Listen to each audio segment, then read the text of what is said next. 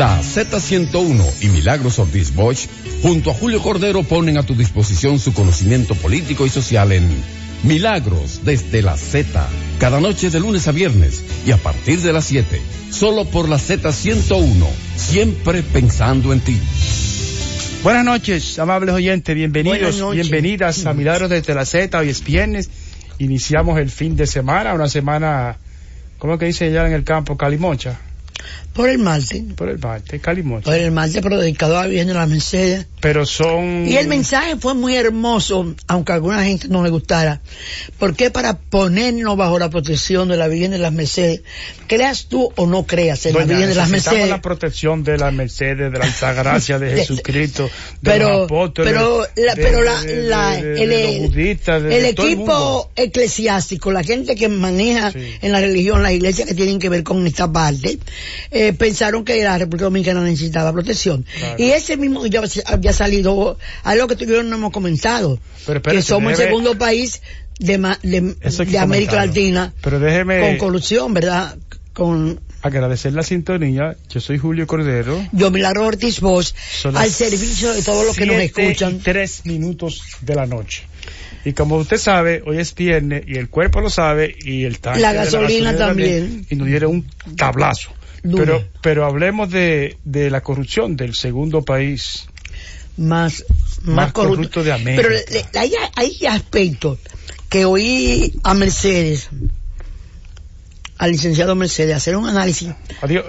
Ah. Eh, a Cándido, Cándido Mercedes. un análisis que la semana que viene, debiéramos invitarlo el martes, porque ese no es un análisis, el, no es una cosa común. Hay algunos aspectos también calificados, porque es, es- ese es el gobierno, no es que es un país corrupto, sino cuál tipo de corrupción. Es parte de la estrategia de mantenerse en el poder. Le voy a poner un ejemplo, señor Milagro. Un ¿Cuál? ejemplo simple. ¿Cuál? Alicia Ortega hace dos meses descubrió que en Punta Catalina eh, se, se- se pagaron 37 millones de Turbogas, dólares. decía Turbogas, Turbogas.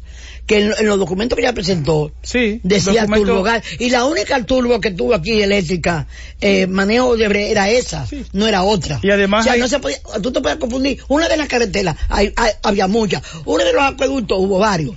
Pero la turbo era una sola. Pero Y tenía nombre y apellido. Soborno por 37 millones de dólares. Y nadie- Aparecen unos nombres cifrados, de los cuales tres se revelaron y los tres fueron interrogados por dos horas y se acabó. Es decir, el gobierno no Hay está uno- interesado. Hay, hay uno que sigue escribiendo artículos como si que, eh, eh, eh, bueno, que, Pero- pero que la- fue una gente que yo le decía que era mi favorito, lo veía tan lejos de la corrupción y bueno, ahí lo veo escribiendo, yo ni lo leo, antes lo leía, pero ya no. Dime. Pero lo que, pero lo que el, el punto mío es, es una demostración eh, eh, Palpable. eh, sí, de que a Danilo Medina no le interesa la lucha contra la es parte de su estrategia. Pero hay, hay un, so- sobre los de Brecht. En el periódico Acento se, se publicó un artículo de Miriam Germán Brito. Caso de Brecht, las prisas y el proceso. Análisis de la maestra Miriam Germán Brito. Yo le recomiendo a todos los estudiantes de Derecho, a toda la gente que quiera saber realmente a dónde estuvieron las fallas. Porque no tenemos procurador. Eso, eso no es. Le- ese le- hombre no le- maneja el derecho. Le leo el primer párrafo. Déjamelo.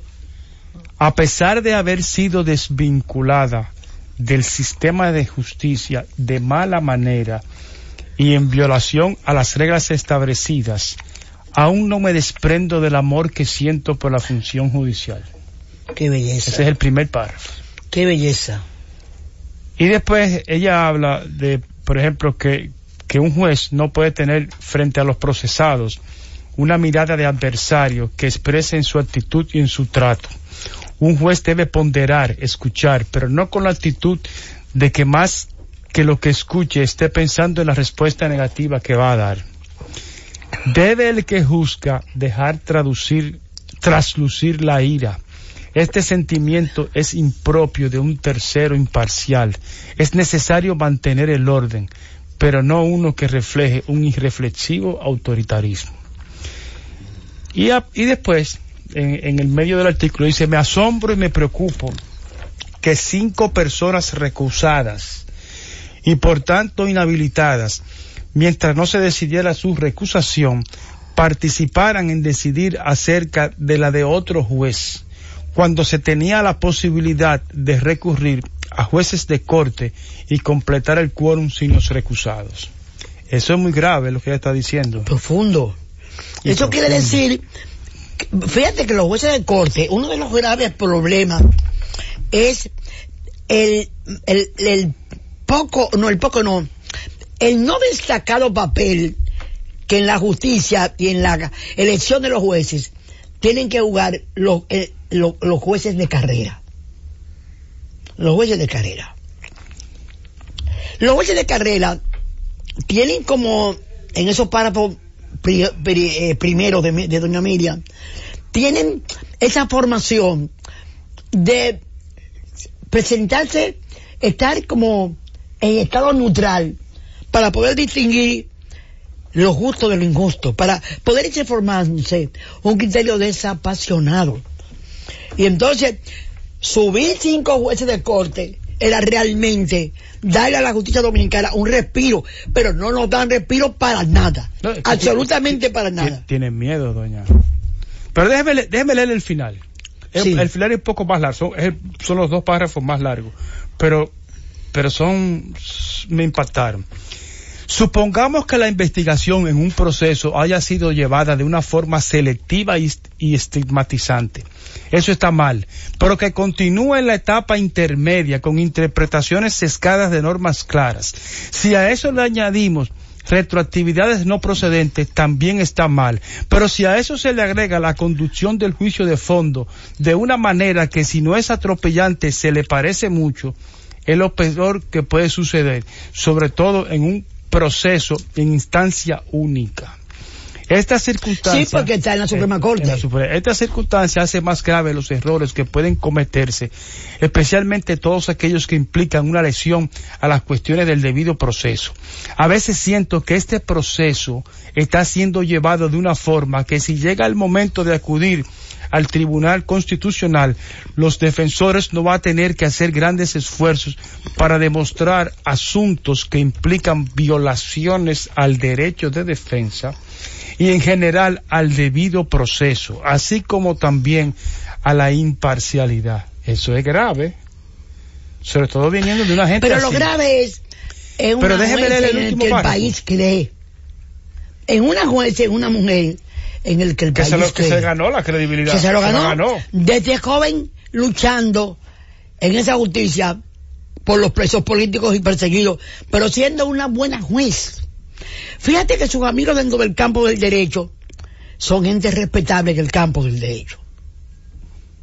Sí. Vamos, ¿y el otro párrafo? Me resulta un poco amargo decir esto. Conozco en lo personal y desde hace mucho tiempo al presidente de la Suprema Corte de Justicia. Hubo un tiempo en el que trabajamos juntos. Solo lo he visto una vez después que asumió su cargo y recibí de su parte el trato amable y considerado que dispensó, que dispensaba a todas las personas sin un asomo de arrogancia. Me duele verlo en su función de presidente de la, de la Suprema Corte de Justicia. Casi siento que de desconozco a ese hombre de trato ríspido y talante autoritario, casi rebasando el límite necesario para mantener el orden. La manera de producir una decisión que sea respetable y que deje en buen lugar el nombre de los jueces que la dictaron pasa por el respeto a las garantías. No hay otro sendero que no sea este. Bueno, buena, bueno, ha sido buenísimo recordar esto en el día de hoy y decir que me alegro mucho que, que doña Miriam, la magistrada Germán, no se desprenda de esa pasión y ese amor, amor por la justicia. Sí. Porque aquí sí que se necesita amar a la justicia para poder rehacer la justicia. Y sobre todo gente con esa experiencia. Con y, la experiencia, y con, y con ese, los años. Exacto. Ahora vamos a hacer la pausa y volvemos con más temas. Bueno. Milagros desde la Z. Milagros desde la Z.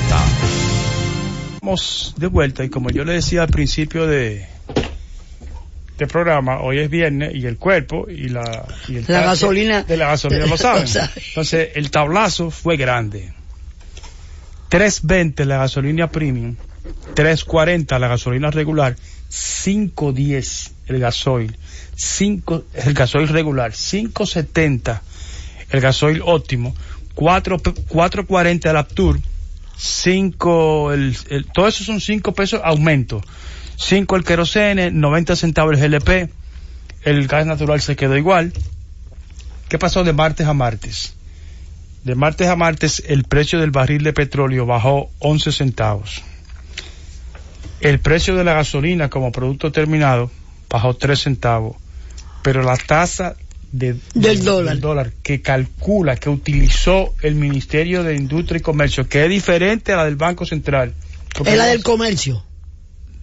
Yo no sé cuál es, doña. Ellos dicen que hacen un promedio, porque yo no... Yo, Pero lo, lo, lo comunicaron ahí. sí, ¿Cuánto? 50 51.80.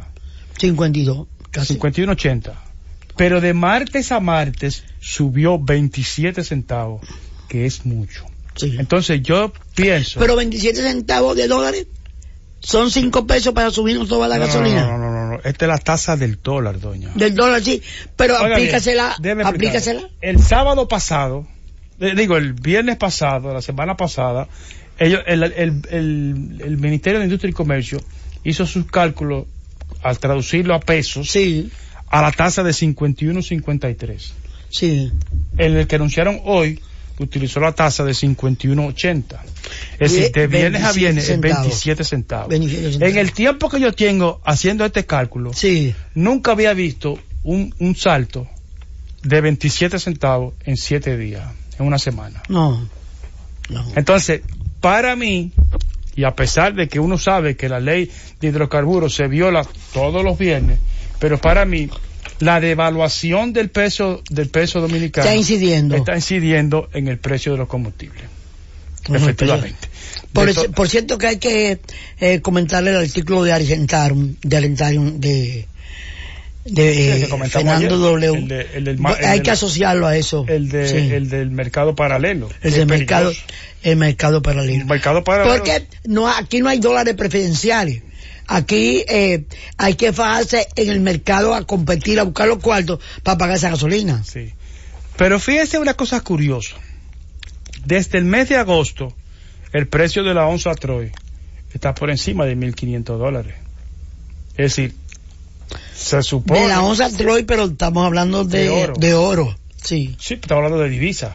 sí, El oro es en divisa. aumenta la divisa. Entonces, entonces, o el descalabro del turismo es demasiado grande, En eso hay que recordar el magnífico artículo, que es una especie de editorial de Inés Aispun, en que nos advertía, y yo te dije que hace, antes de Twitter, la, esa semana, el presidente de la Asociación de Comerciantes de Industriales de Herrera había hecho una advertencia en la que decía que se habían perdido 18 mil empleos y que habían des- disminuido en un porcentaje bastante eh, eh, incidente porque hay porcentajes que no, no inciden, pero hay algunos que son incidentes en, en, el, en la ocupación turística. Entonces, Inés Aispun se queja en ese, en ese artículo que usted como de un misterio, ¿Perdón? se queja de que no hemos tomado el, el toro por los cuernos. No, se queja de que, de que la respuesta del Ministerio de Turismo fue, ha sido muy tarde, muy tardía, que no reaccionó a tiempo y que además no ha tenido las consecuencias que debió haber tenido. Es decir, ya lo que está diciendo es, el gobierno dominicano no salió a defender la principal fuente de divisas. No, porque el gobierno dominicano lo que le dice a, a cualquier cosa que pasa, que es percepción. Sí, exactamente. Y entonces, cuando el hecho llega, es la percepción y después se mantienen hablando que la percepción. Hay momentos en que un pueblo hay que decirle la verdad. Tenemos un problema y tenemos que arreglar esto entre todos. Este es un problema nacional. Es empleo a miles, a cientos de miles de personas. Es el negocio a miles y miles de productores de, de, de agropecuarios que van a incidir en el turismo. Es que solamente te hablan para hablar que, de lo ricos que somos, de lo bien que nos está, de la economía dominicana, que es un ejemplo en el mundo. Y entonces cuando se, los pies son de barro, sucede que no pasan estas Mire, cosas. acuérdese que en ¿Por qué? Porque yo te nosotros ayer- leímos, sí. leímos eh, lo que un documento, un, un, un análisis que salió en la revista Forbes, en el que un especialista en asuntos de comunicación decía que la respuesta había sido fatal, Sí. porque eh, fue esa, esa fue la respuesta, no, eso, eso, eso no es así, nos quita todo bien. creen que se puede aminorar ciertas cosas. Señores, fue una campaña dura. Fue decir que se estaban muriendo aquí los dominicanos. Ah, por cierto, que ayer o antes de ayer encontró la, creo que la policía encontró eh, ron falsificado, eh, traficándose para venderse. Mire, déjeme decirle que a mí en, El presidente creó una comisión especializada, pero yo no sé qué, eh, qué plan tiene. a mí me preguntaron varias veces, me preguntaron En Londres. más de tres veces porque qué había pasado. Sí. Y yo obviamente salí a defender mi país. Julio, cuando uno anda por el mundo, le pasan cosas. Yo me recuerdo que yo estaba en Arkansas, Ajá. cuando se estaba lanzando una campaña, la, la elección de Reagan, y vino a ese pueblo a lanzar la candidatura, y venían con aviones llenos de gente de Hollywood. Bueno, él era un hombre de Hollywood. Había un, yo, te, yo no me recuerdo el nombre ahora, pero había un artista que había venido al país, muy amigo de Oscar de la Renza. No sé si tú te recuerdas de la mujer biónica y el hombre biónico. Sí. Había un doctor, que ese es el personaje, Sí, el, el- que, el- ese el que médico, creó el, el, el- que creó el monstruo y cosas. Sí. Y él, en, en, en- entrando al hotel, bueno, al- en el acto de, habíamos muchos latinoamericanos que estábamos en una misión diferente, que era conocer la, el, el Departamento de Estado quería que una cantidad de líderes latinoamericanos supieran que le era muy difícil eh, ajustar la demanda de cada país a una política de que se ríe por estados. O sea, en el estado su gobernador está defendiendo su asunto. O sea, él quería que descubriéramos eso, que no era un gobierno todopoderoso, que y, nada. Entonces, era eh, a Peña Gómez le correspondió ese viaje, no pudo ir y me designó a mí como la representante. Y ese señor vino para, cuando estaban estos grupos y los presentaron desde la tribuna, los grupos de latinoamericanos que estábamos ahí, había del caso de todos los partidos, y, y gente, y gente eh, el- la, la única que no tenía el rango que tenía un Peña Gómez era yo, pero que estaba representando a mi país ahí. Entonces, mira, vino él directamente donde me, me preguntó. ¿Quién? El, el Ah, el, doctor, el, el, el- sí. el médico, el, el, El actor. El actor. Usted me puede decir, usted es dominicana, sí. ¿Por qué se mató don Antonio Guzmán? Óyeme, mm, yo como que dije la pregunta. Él de una vez me dijo, yo lo conocí, yo fui a Palacio con Oscar de la Renta y me impresionó tan bien. Y entonces yo me pregunto, me he preguntado, ¿por qué? Yo le dije, bueno, si, si quiere, nos sentamos, conversamos y vamos a, a explicarle. Y, y sí pasó eso. O sea, que la pregunta hacen a uno de su país es, es que en cualquier parte del ¿Y mundo, qué usted le respondió? yo le dije que um, había una teoría sobre la soledad del poder. Y había una teoría, eh, eh, había esa con una posibilidad. Había también un concepto de la política no solidaria, en que no se da acompañamiento, no hay acompañamiento a la gente que ha eh, que ha hecho una buena gestión. Entonces da una sensación de soledad. La búsqueda del poder, mucha gente lo estará, lo estará sintiendo ahora. No sé de qué bando, pero yo sé que alguna gente lo está sintiendo. Es una situación que hay que saberla cuidar, porque se cometen abusos humanos a lo que puede tolerar un corazón que ha sido ensoberbecido, elevado, aplaudido. Y de repente, Julio, eso sucede. A mí me, sucedió que hablando en Costa Rica con mi profesor yo cuando iba a Costa Rica siempre iba a visitar a Luis Alberto Monge. El, el expresidente. El expresidente, sí, y que fue di- director de la OIT, un- una, una magnífica persona, un demócrata convencido que participó en la lucha del 48, a pesar de que era un niño, todavía era un hombre, era, era de los más jóvenes que sobrevivían a esa etapa. Y él me contó, él- hablamos sobre la soledad del poder. Y tú lees las grandes novelas. América Latina hay grandes novelas escritas sobre ese problema.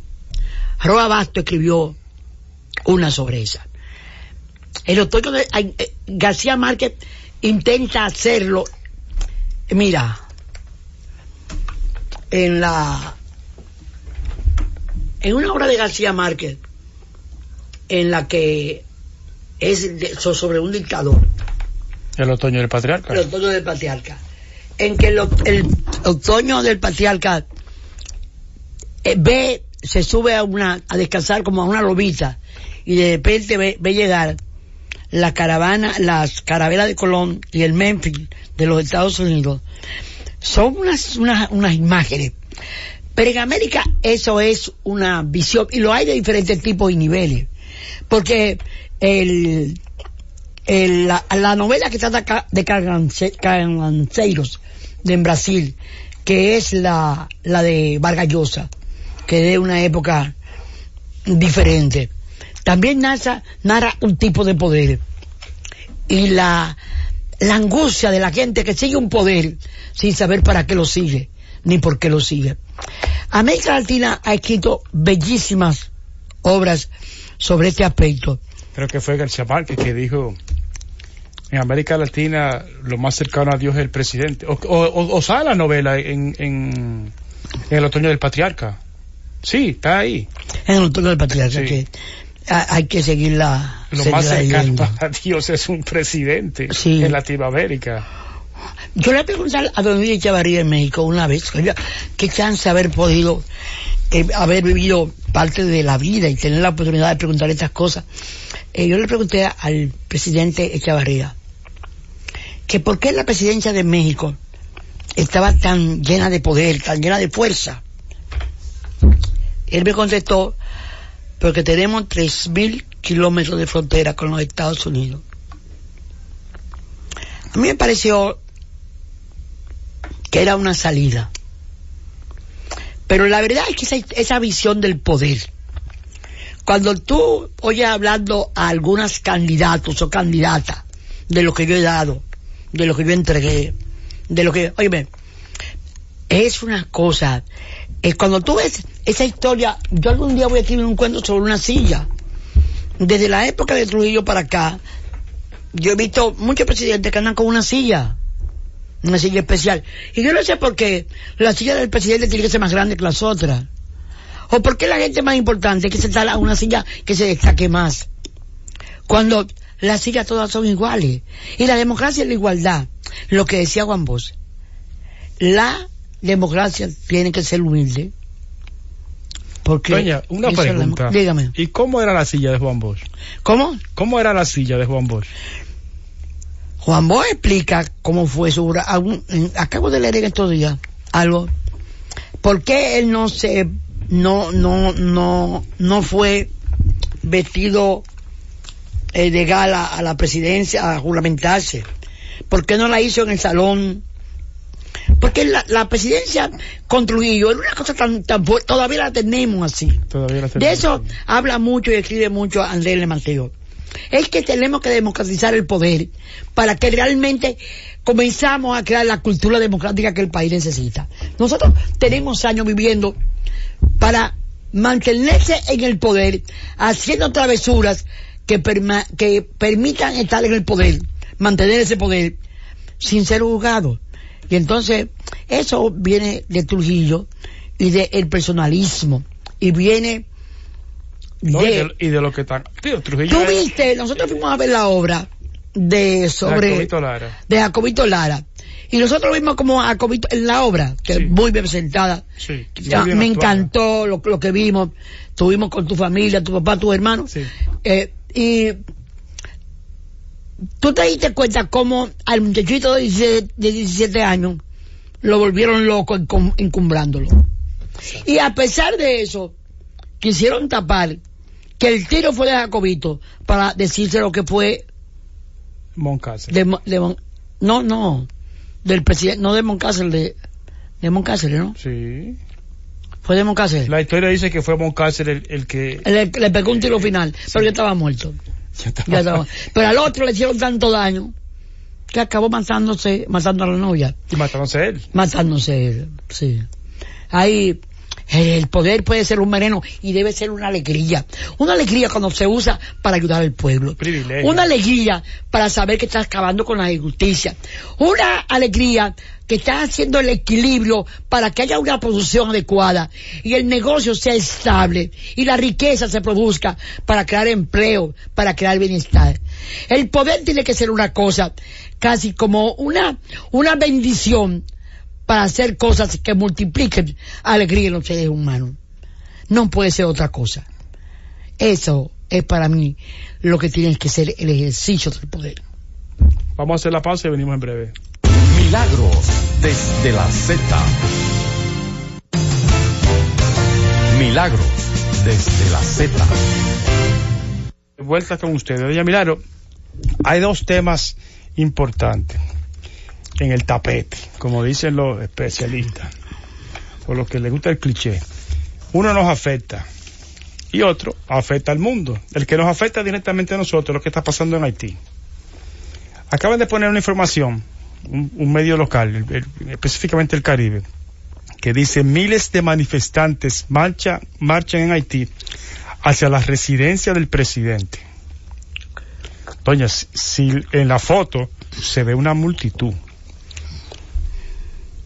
O sea, ahí no hay policía que pueda contener esa, esa multitud. Y ha tardado mucho esa, esa crisis.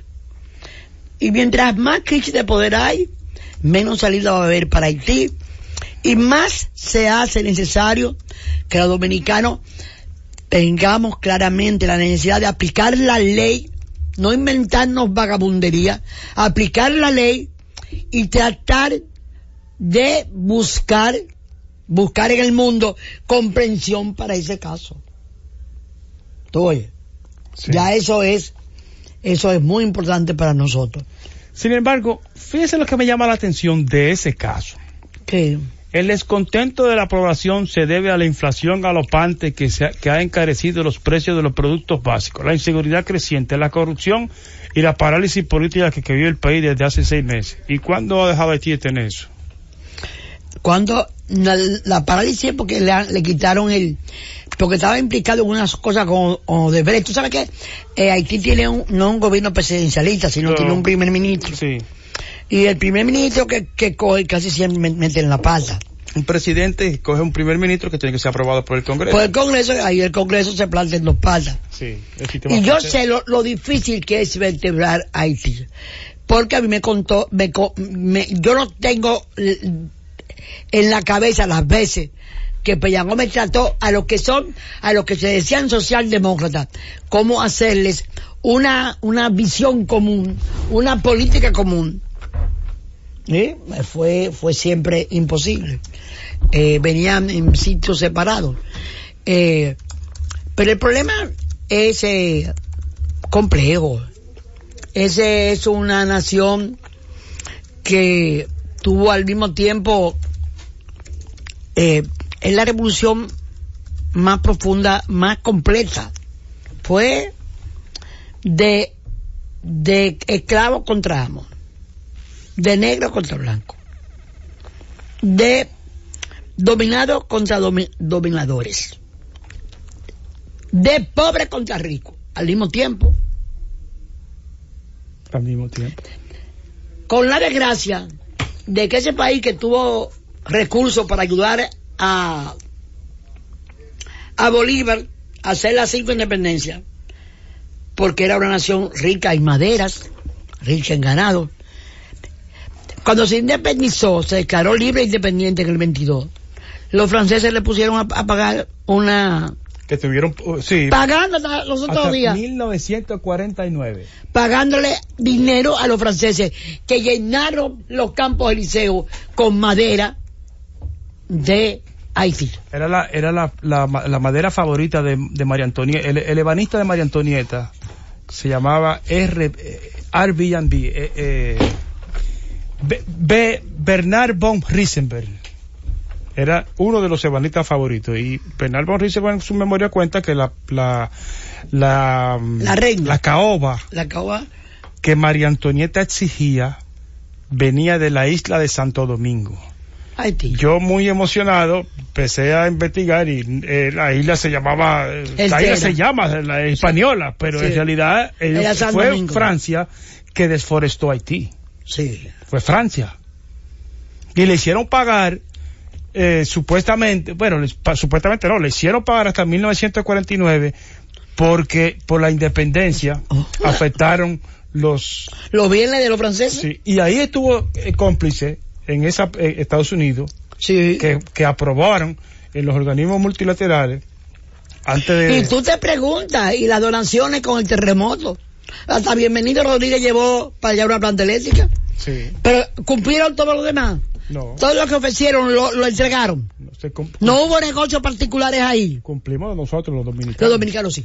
Sí, Los dominicanos hicimos Ya. lo que teníamos que hacer. sí. Y hay dominicanos que han probado cuál es el camino para Haití. Vamos a referirnos nuevamente a don Fernando Capellán, que recientemente perdió a su papá. sí. junto con otro, con un vegano muy, muy apreciado, han desarrollado negocios cerca de Dajabón, El grupo E. Sonia, el grupo M. Y ahí hay trabajando 11 mil personas. 11 mil personas que no cogen para acá, sino para allá, aunque hay algunos dominicanos. Pero además hay, y él creo que no sé cuál de ellos fue que lo dijo eso, una cantidad de gente extranjero técnico trabajando en ese en esa comunidad de 11 mil trabajadores.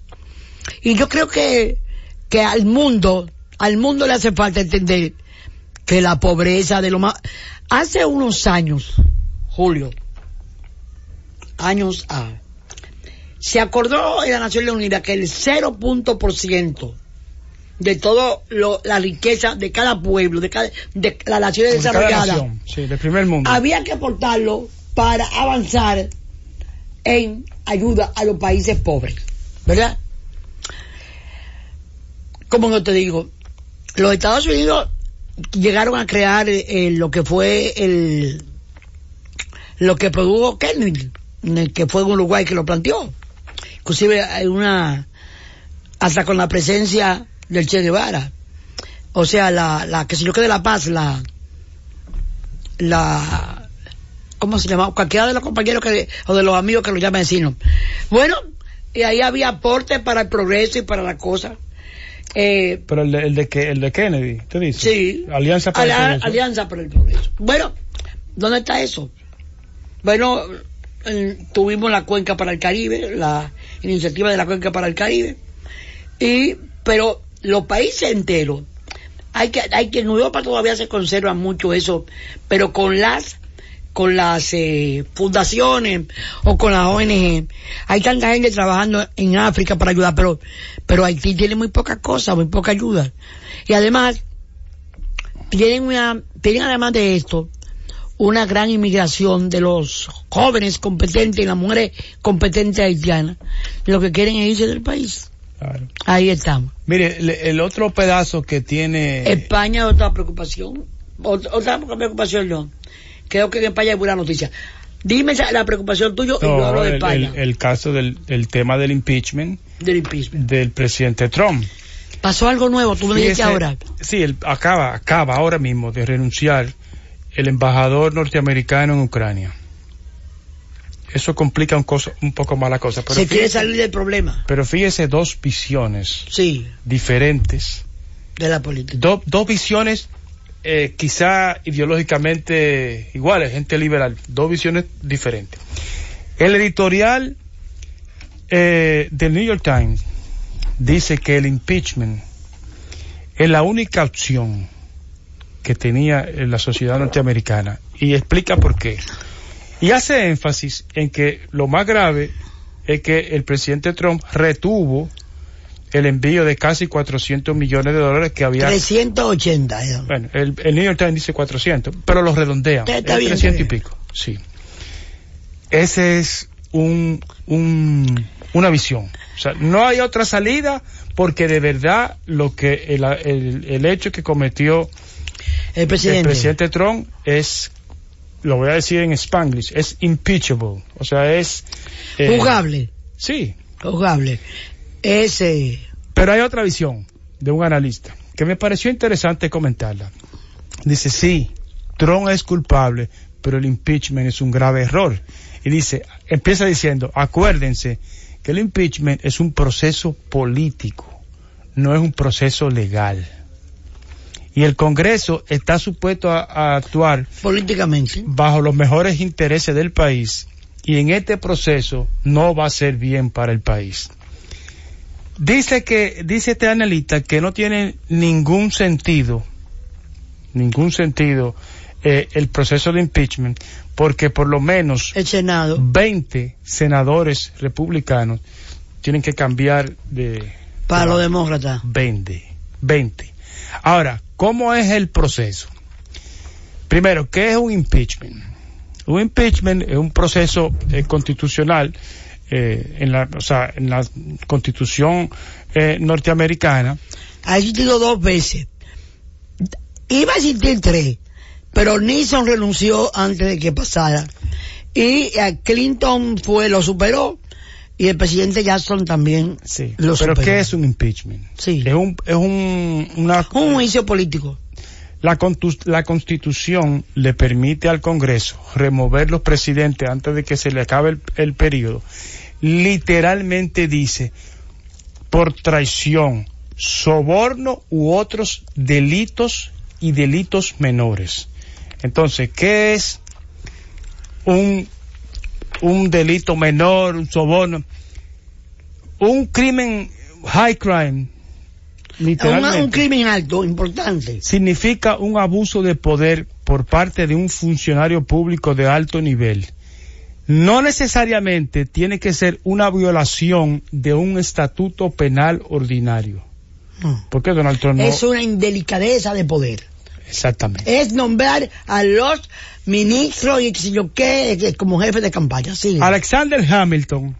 Ah, atrás, atrás, atrás. Sí, en el siglo XIX De los creedores- lo definió como aquellos delitos que proceden de la mala conducta de los hombres públicos o, en otras palabras, del abuso o violación de una de alguna confianza pública. Son de una naturaleza que con peculiar propiedad propiedad pueden denominarse política. Son Sí. crímenes políticos Políticos, sí. ya que se relacionan principalmente con las lesiones causadas inmediatamente a la sociedad misma. Ahora, ¿dónde está el problema? El Congreso es el juez de instrucción, Y el juez de juicio es el Senado. mayoría simple, Mayoría simple. sí. Se necesita, de todas formas, No, dime la- la- las dos mayorías que se necesitan. mayoría simple. ¿En uno y en otro? No. En el, congre- en En el Congreso. en el Congreso. Donde estaba Pelosi. En el Senado, en el Senado hace falta dos tercios. Ahí es más, por eso es que fíjese que solamente, solamente dos presidentes Han han, han- han sido casi, casi. No, no, fueron, Impe- Impeachment. sí, fueron a ser juzgados. Lo que Sí. pasa es que fueron declarados no culpables. Un tercero, que fue Richard Nixon, ese sí iba a ser declarado culpable. Y se renunció. retiró. Ahora, aquí hay un, un debate político, o sea, qué hacer en este caso. Es, el- es lo que yo planteaba, lo que dice, lo que dice el New York Times versus lo que dice este analista. Sí. Lo- el New York Times Uno lo se ve. basa desde el, punto de vista el- ético. Eh, sí, de la necesidad. Pero el otro se basa en la realidad. de la realidad. Ah. Exactamente. En, la realidad. En, en- en cómo vertebrar el proceso. Ahora, ahora donde hay un proceso realmente, vamos a hacer una pausa, Una pausa, para sí. venir con lo de España, que es muy interesante. Milagros desde la Z. Milagros desde la Z. Eh, tú sabes que España va a, a elección el 2 de noviembre, pero ha pasado algo demasiado interesante. Está agitada la información española. El partido Juntos Podemos estaba formado por dos grandes líderes, que era Pablo Iglesias, que tiene el mismo nombre del fundador del Partido Socialista, Sí. 100 años atrás, y, y, y Íñigo Erejón. Era notable que ya en el proceso de cambio pasado de las elecciones municipales, él se había vinculado mucho al municipio de Madrid y habían tenido disgustos. Y Oregón decidió estar más cerca de Carmena y, fue una alianza que creo que él más bien concibió que controlaban y en la que participaban. Y fue visible que inclusive lo sacaron del, del- de la vocería del Congreso, Eh, no, no fue ni el senador representante, pero parece que este, este joven acaba de anunciar la creación de un partido, Más País se llama. Sucede que grandes núcleos, muchos núcleos provinciales eh, y de las, eh, de las comunidades han pasado a apoyarlo. Se ha juramentado como un, se ha separado y la voz que dice, lo que dice que va, es porque quiere que la izquierda, un gobierno no obstaculizador, que garantice un movimiento, un, un gobierno progresista y que va a apoyar entonces a Sánchez. O sea, el candidato del partido de- del PSOE, del, del Partido Socialista Obrero Español. Todo esto comienza, eh, primero ya había obtenido el apoyo de la izquierda republicana catalana, había tenido el apoyo del PNBC y esto crea una situación que además dice que para que, que va a hacerlo para acabar con el obstáculo de crearse un movimiento progresista en España, fortalecer el movimiento progresista en España. Y, usa una palabra que es eh, más pragmático, así lo digo, más pragmático. Yo estoy buscando la, la, La declaración de León. no, la encuesta de Moscopia. A ver si, porque vi una información en Pero el- esto, esto es muy pronto, ¿eh? Sigue, sigue, sigue. Eso da un busca, búscate la encuesta, porque ya la encuesta dice cómo están quedando las cosas allá. esta, esta información es del día 23. El 23, hoy estamos a 27. Sí. O sea, hace cuatro días. Pero como quiera, no sé si ¿Qué dice? eh, Pedro Sánchez se queda varado. Los resultados no serán un plebiscito a su favor como él debía imaginar. Eso, eso está cansado el pueblo español de...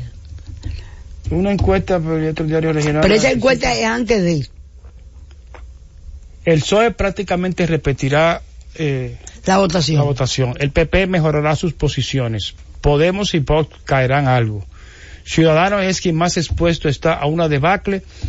No, no, no menciona esta, esta nueva situación. No, esto ha pasado ahora, Sí. Ahora, una cosa importante que acabo de, de, de vislumbrar. de, de, de- De descubrir. de- ver, sí, mire.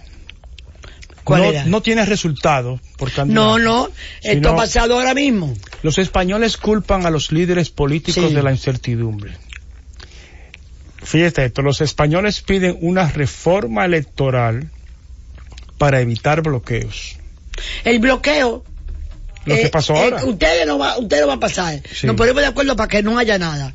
Que es lo que pasó contra Sánchez. Exactamente, exactamente. Mire, doña, antes de, de terminar el programa, Pero eso va a dar una movilidad que todavía vamos a tener que dar seguimiento porque está muy reciente. Y lo que decía la- un articulito que yo vi, porque era pequeño, por eso Sí. digo articulito, en el mundo decía que este señor le va a quitar por lo menos la mitad de votos a, a Podemos. sí, Que Pedro Sánchez va a subir. No, no, a- no por, no, no solamente por esto, sino porque la, por, por eh, Íñigo, sino porque la gente está, eh, está cansada, hastiada de tantas elecciones, pero que no le va, no va, va a tener que seguir negociando sí, sí, sí, sí. que sí. no va, no va a tener Sí. una mayoría No, absoluta. no, no. Y Eh, ni siquiera todos los partidos de izquierda. No, no, no, no.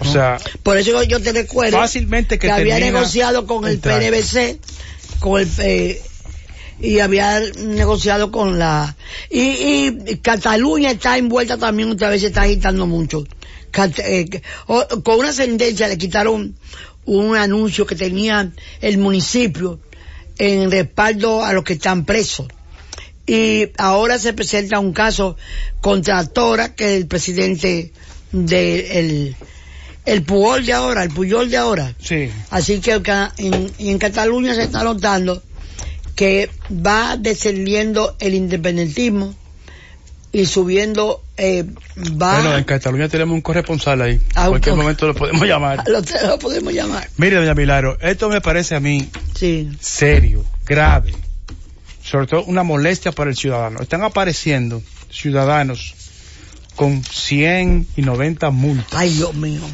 ¿Por qué están apareciendo ahora? Porque ya se inicia la temporada de la renovación. Y el que tenga multa no le van a No- renovar. No lo dejan renovar. Pero están apareciendo gente con multa falsa. ¿Y cómo es posible? 20, 30, 40, No, yo le voy a 100. decir, José Rafael Sosa, un periodista amigo de nosotros, que, el Cookie que- Sosa, sí, el Sí, José Nacional. Rafael, que, que, que lo hemos visto Que lo aquí, queremos en, mucho. aquí en la, en la Z. No sabe manejar motocicletas y le pegaron una multa por no tener casco protector. Es decir, son vaciados. Sí. ¿Cuál es la, qué dice la Procuraduría? Bueno, eh, Pero, oye, ya voy a decirte que la dirección del, de don- donde la, el ameto, la, la gente que lleva la culpa, la, la, multa, te amo. de, DGC declaró que hace un tiempo la Procuraduría se la llevó para allá. Le quitó a ellos la capacidad de hacer multa. Sí, la que está dando la cara a la Procuraduría. Pero déjeme no, explicarle. la que está dando la cara y el abuso. Sigue. No, déjeme decirle. ¿Qué dice la Procuraduría?